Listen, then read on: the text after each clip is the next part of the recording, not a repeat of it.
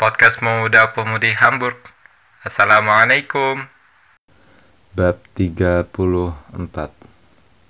Tanggapan Yathrib Tercabik-cabik oleh permusuhan dan kejahatan.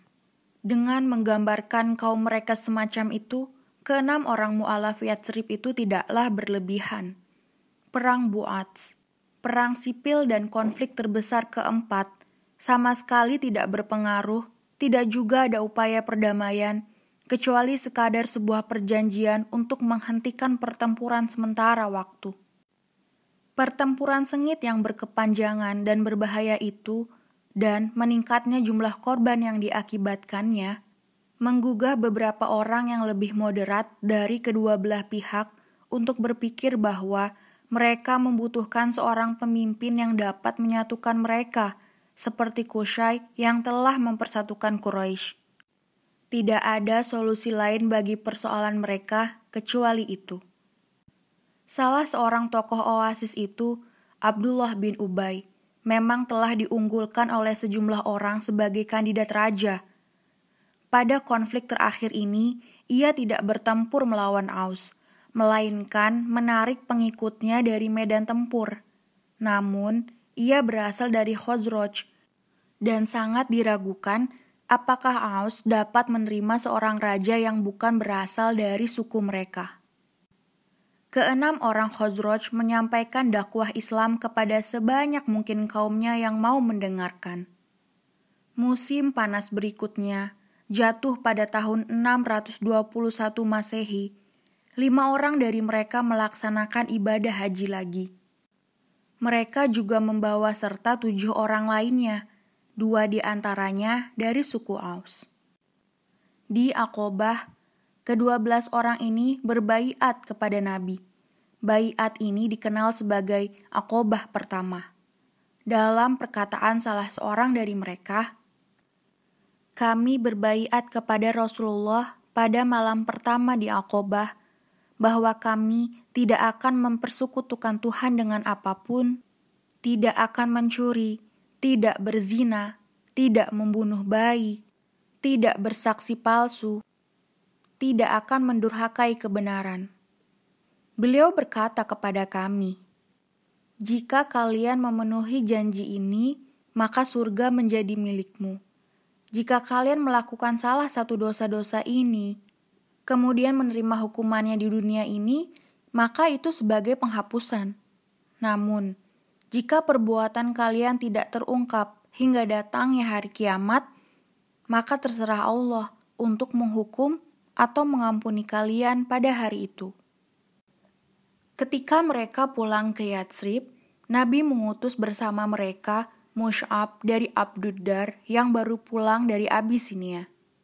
Ia bertugas membacakan Al-Quran kepada mereka dan mengajarkan perintah keagamaan – ia tinggal bersama As'ad bin Zuroroh, salah satu dari enam orang yang masuk Islam pada tahun sebelumnya. Mush'ab juga memimpin sholat, karena meskipun telah masuk Islam, baik Aus maupun Khosroj tidak rela memberikan posisi itu kepada salah satunya. Persaingan antara keturunan dua anak Koilah itu telah lama berlangsung, tetapi pernikahan silang antar kedua suku tersebut masih terjadi – Hasil pernikahan silang itu salah satunya adalah As'ad dari suku Khosroj yang menjadi tuan rumah Mush'ab, sepupu pertama Sa'ad bin Muaz, pemimpin salah satu kabilah suku Aus. Sa'ad sangat menolak agama baru ini. Ia marah dan malu melihat As'ad, sepupunya, suatu hari duduk bersama Mush'ab dan beberapa mu'alaf muslim baru di kebun wilayah kaumnya – bercakap-cakap dengan anggota kabilahnya. Ia memutuskan untuk menghentikan aktivitas semacam itu. Namun, karena tidak ingin terlibat dalam situasi yang tidak mengenakan, ia menemui Usaid yang memiliki kewenangan di bawahnya dan berkata, Temuilah kedua orang yang telah datang ke permukiman kita untuk membodohi saudara-saudara kita yang lemah. Tak pelak lagi, ia teringat akan adiknya yang telah meninggal, Iyas, yang menjadi orang Yatsri pertama yang masuk Islam. Usir mereka keluar dan larang mendatangi perkampungan kita lagi. Jika Asad bukan kaum kita, aku tidak akan membebanimu dengan persoalan ini. Tapi ia anak saudara ibuku. Aku tidak bisa menentangnya. Usaid mengambil senjatanya dan pergi. Ia berdiri di hadapan mereka dan berkata dengan kasar, "Untuk apa kalian berdua kemari? Untuk membodohi saudara-saudara kami yang lemah? Jika kalian sayang nyawa, tinggalkan kami." Musyab menatapnya dan dengan ramah berkata, Mengapa engkau tidak duduk dan mendengarkan apa yang kukatakan? Jika hal itu memuaskanmu, terimalah. Jika tidak, tinggalkanlah. Itu adil, kata Usaid, yang menyukai penampilan dan perlakuan utusan Nabi tersebut. Ia pun menancapkan senjatanya ke tanah, lalu duduk di sisi mereka. Mush'ab berbicara tentang Islam dan membacakan Al-Quran kepadanya. Ekspresi Usaid berubah, sehingga mereka yang hadir dapat melihat cahaya Islam memancar di wajahnya, bahkan sebelum ia berbicara. Betapa indahnya kata-kata ini, dan betapa sempurnanya. Katanya, saat Mush'ab selesai. Apa yang akan kulakukan jika aku ingin memeluk agama ini? Mereka mengatakan bahwa ia harus membasuh dirinya dari kepala hingga kaki untuk menyucikan diri, juga menyucikan pakaiannya, lalu mendirikan sholat. Di kebun tempat mereka duduk itu ada sebuah sumur, maka ia membasuh dirinya dan menyucikan pakaiannya, lalu bersaksi, "Tidak ada Tuhan selain Allah, dan Muhammad utusan Allah." Mereka mengajarinya cara sholat. Lalu ia sholat. Kemudian ia berkata, Ada seorang lelaki di belakangku. Jika ia mengikutimu, maka kaumnya akan mengikuti tanpa kesulitan. Aku akan mengajaknya ke sini sekarang. Usaid kembali ke kaumnya. Sebelum ia sampai, mereka dapat melihat dirinya telah berubah. Apa yang telah engkau lakukan? Tanya saat. Aku telah berbicara kepada kedua orang itu, kata Usaid. Dan demi Allah, aku tidak melihat mereka berbahaya. Aku telah melarang mereka untuk meneruskan dan mereka berkata, kami akan lakukan seperti keinginanmu. Engkau tidak berguna, kata Saad sambil meraih senjata dari tangan Usaid dan menuju ke tempat orang-orang mukmin tadi yang masih duduk dengan tenang di kebun. Ia memprotes sepupunya, Asad, dan menuduhnya telah mengambil keuntungan dari persaudaraan mereka. Namun, Mush'ab menengahi. Ia berbicara kepada Sa'ad seperti ia berbicara kepada Usaid. Sa'ad langsung menyetujuinya dan hasil akhirnya sama. Setelah mendirikan sholat, Sa'ad bergabung dengan Usaid dan para pengikutnya mereka pergi bersama-sama ke tempat pertemuan kaumnya. Saat mengatakan kepada mereka, "Apa yang kalian ketahui tentang kedudukanku di antara kalian? Engkau adalah pemimpin setia kami." Jawab mereka, "Dan orang yang terbaik di antara kami dalam membuat keputusan serta paling sukses dalam kepemimpinan." Aku katakan kepada kalian, katanya, Aku bersumpah tidak akan berbicara kepada siapa pun sampai kalian beriman kepada Allah dan Rasul-Nya. Ketika malam tiba, tidak ada seorang pun anggota kabilahnya yang tidak masuk Islam. Musyab tinggal bersama As'ad kira-kira selama 11 bulan. Selama itu, sudah banyak orang yang memeluk Islam. Kemudian, ketika bulan haji berikutnya telah dekat, ia kembali ke Mekah, melaporkan kepada Nabi tentang perjalanannya di antara berbagai kabilah dari suku Aus dan Khazraj. Nabi tahu bahwa Yatsrib adalah lahan subur di antara dua jalur batu-batu hitam yang beliau lihat dalam mimpinya. Beliau juga tahu bahwa tibalah waktunya untuk hijrah. Kini hanya segelintir orang di Mekah yang sangat beliau percayai, seperti bibi mertuanya, Ummul Fadl. Beliau juga yakin bahwa pamannya, Abbas, meskipun belum masuk Islam, tidak akan mengkhianatinya. Karena itu, beliau mengatakan kepada mereka berdua bahwa beliau hendak pergi dan tinggal di Yatsrib, namun hal itu sangat bergantung pada delegasi dari oasis itu pada musim haji mendatang. Mendengar hal ini, Abbas berkata bahwa dirinya merasa bertanggung jawab untuk menyertai keponakannya menemui para delegasi dan berbicara dengan mereka. Nabi pun menyetujuinya. Tidak lama setelah keberangkatan Mus'ab, beberapa muslim Yatsrib mempersiapkan keberangkatan haji. Seluruhnya terdiri atas 73 orang pria dan dua orang wanita. Mereka berharap dapat bertemu dengan Nabi. Salah seorang pemimpin mereka adalah kepala suku Khazraj Baro. Selama hari-hari pertama perjalanan, terlintas dalam pikirannya, mereka sedang dalam perjalanan menuju Mekah, tempat rumah Allah, Ka'bah berada, pusat terbesar haji bagi seluruh jazirah Arab. Di sanalah Rasulullah berada, orang yang akan mereka kunjungi. Di sana pula Al-Quran diturunkan, dan ke tempat itulah pikiran mereka terinspirasi. Lalu, Patutkah jika waktu sholat tiba, mereka membelakangi arah itu dan menghadapkan wajahnya ke utara, ke arah Suriah? Hal ini barangkali lebih dari sekadar sebuah pemikiran. Sebab setelah itu Baro hanya hidup beberapa bulan lagi dan orang yang dekat kepada ajalnya terkadang diberikan tanda-tanda. Namun demikian, ia mengungkapkan apa yang terlintas dalam benaknya itu kepada para sahabatnya. Mereka segera mengatakan bahwa sejauh yang mereka ketahui, Nabi biasa sholat menghadap ke Suriah, ke arah Yerusalem, dan mereka tidak ingin menyalahi beliau. Aku akan sholat menghadap Ka'bah, kata Baro. Ia melakukan itu selama perjalanan, sedangkan yang lain tetap sholat menghadap Yerusalem. Mereka memprotesnya, tetapi sia-sia saja. Baru setelah mereka tiba di Mekah, Baro merasa ragu-ragu dan berkata kepada Kaab bin Malik, salah seorang sukunya yang lebih muda, dan salah seorang penyair berbakat dari Yatsrib.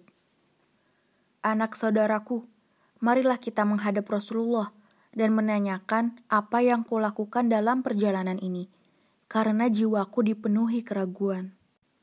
Mereka pun bertanya kepada seseorang di Mekah di mana dapat bertemu Rasulullah, sosok yang belum pernah mereka lihat. Apakah kalian sudah mengenal pamannya Abbas? Tanya lelaki itu. Mereka menjawab kenal, karena Abbas kerap datang ke Yatsrib dan sudah terkenal di sana. Jika kalian masuk ke dalam masjid, kata informan itu, yang duduk di samping Abbas, itulah orangnya. Kemudian mereka pergi menemui Rasulullah. Beliau menjawab pertanyaan Baro, "Engkau telah memiliki kiblat, peganglah itu." Baro kembali sholat menghadap ke Yerusalem sebagaimana yang dilakukan Rasulullah, meskipun jawaban yang ia terima mengandung lebih dari satu pengertian.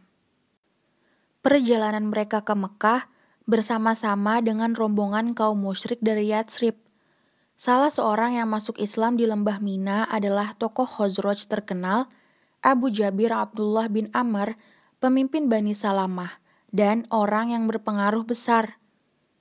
Disepakati agar mereka menemui Rasulullah secara sembunyi-sembunyi seperti sebelumnya di Al-Qobah pada malam kedua setelah haji.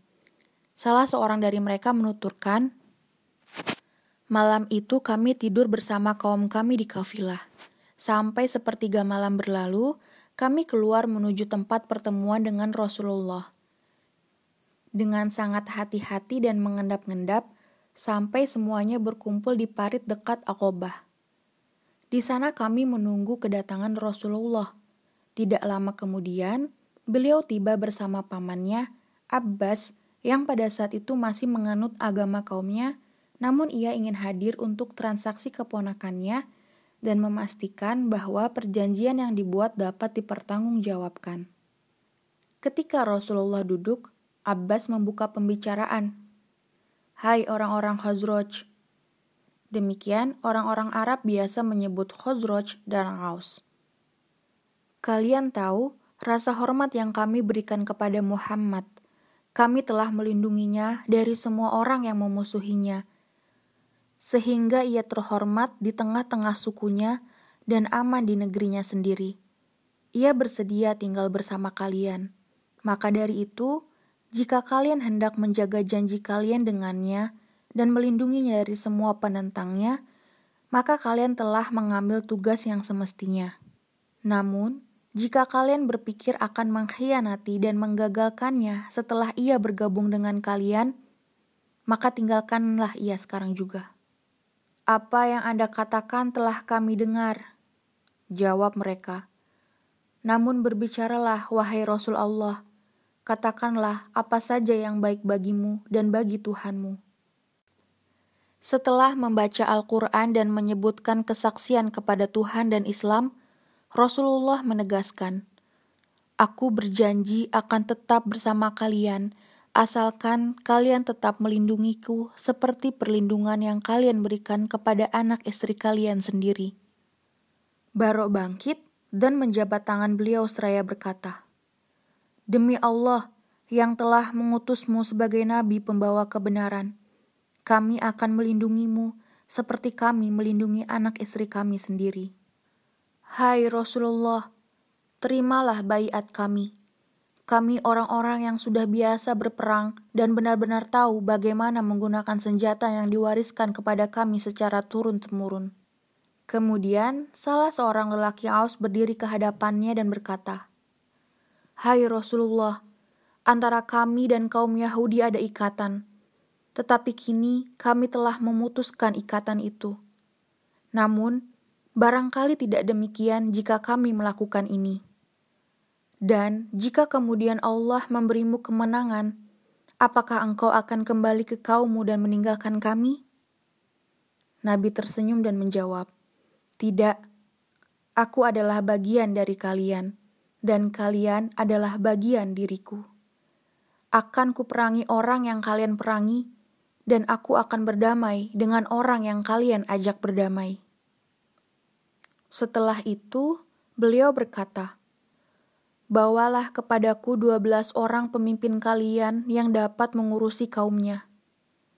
Maka mereka mengajukan dua belas pemimpin, sembilan orang Khosroj, dan tiga orang Aus. Karena enam puluh dua dari mereka adalah suku Khosroj dan juga dua orang wanitanya, sementara hanya sebelas orang dari suku Aus. Di antara sembilan pemimpin dari Khosroj itu adalah As'ad dan Baro. Di antara tiga pemimpin Aus adalah Usaid yang diutus Sa'ad bin Mu'az untuk mewakilinya. Ketika mereka sedang berbaiat satu persatu kepada Nabi, seseorang dari Khosroj, salah satu dari dua belas orang yang telah berbaiat pada tahun lalu, mengisyaratkan agar mereka menunggu. Ia berkata kepada mereka, Orang-orang Khosroj, Tahukah kalian atas dasar apa kalian berbaiat kepada orang itu? Kami tahu, kata mereka, namun ia mengabaikan mereka dan melanjutkan. Kalian membaiatnya atas dasar kesediaan berperang melawan setiap orang yang berkulit putih atau hitam yang memusuhinya. Karena itu, ketika kalian kehilangan harta benda dan beberapa orang kerabat terbunuh, lalu kalian berpikir hendak membatalkannya maka batalkan bayat itu sekarang juga. Sebab jika kalian membatalkannya kemudian hari, kalian telah berbuat nista di muka bumi ini dan akan hidup terhina di akhirat kelak. Namun, jika kalian berpikir akan menepati bayat kalian, kemudian memilihnya, demi Allah, itu adalah yang terbaik di dunia dan akhirat. Mereka berkata, Hai Rasulullah, jika kami telah menepati semuanya itu, apakah yang akan kami peroleh? Surga, kata beliau.